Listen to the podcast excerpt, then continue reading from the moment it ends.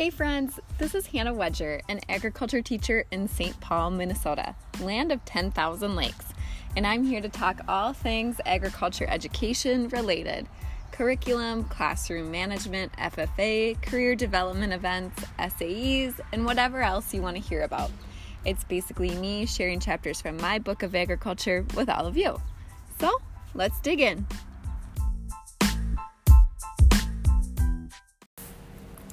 Morning, friends. I am joining you um, from my classroom. I got to school early and I've had some questions about summative informative work.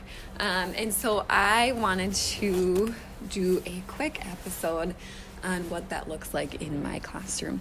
Uh, so, for those of you who do not know, uh, summative work. Okay, so formative and summative is what we use at our school, um, the school that I work at. Formative work is work that students do to learn content. Summative work is work that students do to show their learning um, and to show what they have learned. Okay, so at our school, uh, formative work is 30% of their grade, and summative work is 70% of their grade. So it's weighted in at our school. Um, and so when you're thinking about assignments, it's helpful to kind of think of it in that sense of summative, informative. So, what are students doing um, as formative work to be able to learn the content, and what are they doing as summative work to be able to show what they've learned? And the um, kind of what made me want to do this podcast today was that I was entering in grades and checking in with students before our um, parent teacher conferences. And I had quite a few students that were struggling in the formative work area, um, and mainly struggling that they didn't turn it in, that they did not complete it. So I was feeling frustrated because formative work is work that typically, I mean, I would say 90% of the time, we are doing in class. Um, students often don't have homework in my class. Um, so it's stuff we've done in class. Oftentimes we've reviewed it either prior um, or we at the end will review the content and what they should have or what are like some of the answers that they should have. Um, what are the, some of the things that they should have. Um, what are some of the outcomes that they should have gotten at the end of the um, at the end of the lesson? So it's so interesting to me when students have missing work because then, you know, there are a few different reasons I think why they could have missing work. One is that maybe they were just absent, which is a conversation that should be had. Um, I had multiple students that were like, Well, I was gone for that assignment. And so then it was the conversation of, Yeah, but you still need to complete the work. Um, and so that looks like you coming and asking me, What work do I need to complete? I was gone yesterday. Uh, another reason that frustrates me more than anything is off task behavior or just laziness. Um, and I think there's a variety of reasons for both off task behavior and laziness, but uh, it's something that just frustrates me and I need to I need to figure out how to deal with it a little bit better. But um, the conversation that I had with students yesterday was the okay, were you here or not here? You were here. Okay, so what kept you from completing this assignment or what kept you from finishing this assignment? Um, and some students were honest, like I was talking to so and so and I just didn't.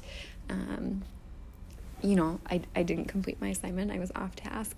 And other students, it was like kind of like the blame game. Uh, so we just had a conversation like if you're not understanding the content what are some things that you can you can do? Well i can ask my partner okay good what else can you do? Well if they don't know i could probably ask you absolutely. Um, and so kind of building off of like those self advocacy skills and like that conversation of if you're not getting it in class if you're feeling distracted if you're you know whatever it might be if you're feeling distracted let's find a different spot in the classroom for you to work. Let's have you work in the back room. Let's have you work in the hallway. Um, if you are you know, just not having a good day, let's chat and let's make a plan for you turning it in within the next day or two.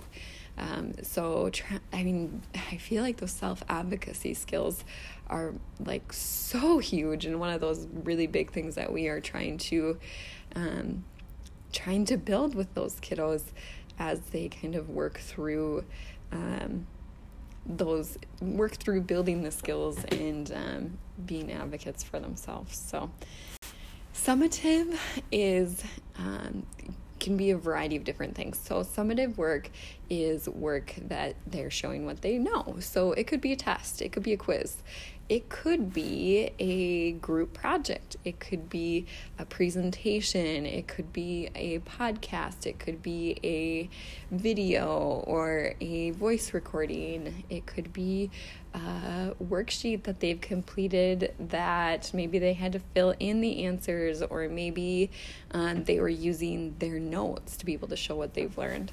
Um, so those can all be summative assignments, um, and I find that our students like it's it's kind of interesting to see when students are behind and have a lot of missing work. And the thought process of like okay well what's the summative stuff? Because i want to try and do that first.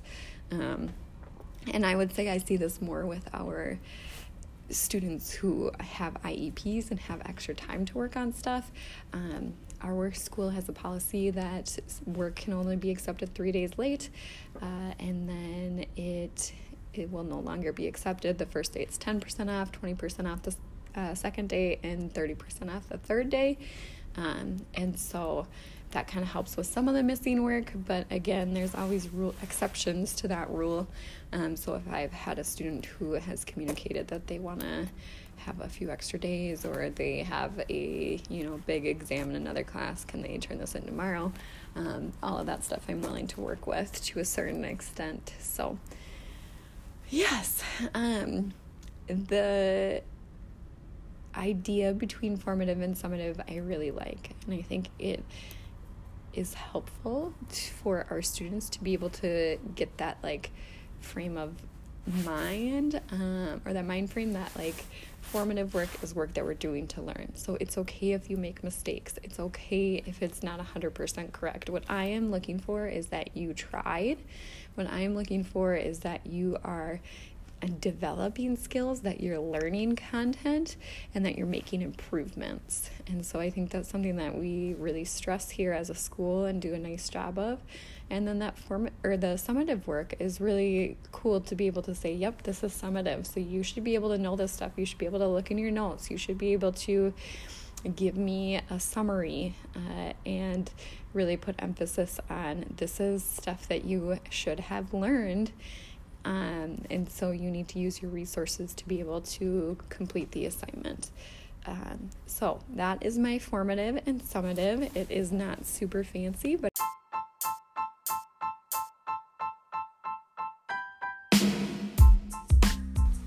You just finished listening to Ag with Miss Wedger, where I'm sharing chapters from my book of agriculture with each of you.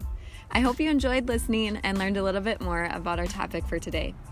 Visit my Instagram at Mrs. Wedger to follow along on my daily journey as an agriculture teacher, a wife, and a mama at two. If you have any questions or ideas on topics you want me to dig in and cover, or if you, yeah, you, want to be a guest, you can send me an email at agwithmisswedger at gmail.com. I hope you have a great week, and we'll talk to you soon. Bye bye, everybody.